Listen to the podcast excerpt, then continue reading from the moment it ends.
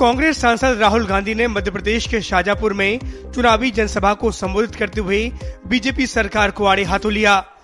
तो एक तरफ़ गांधी जी दूसरी तरफ़ गोडसे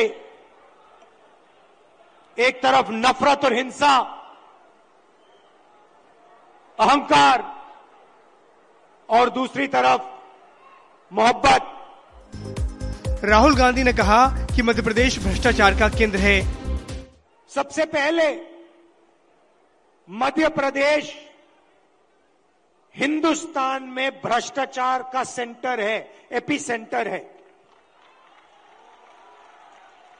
और जितनी, जितना भ्रष्टाचार बीजेपी के लोगों ने मध्य प्रदेश में किया है, पूरे देश में यह नहीं किया है।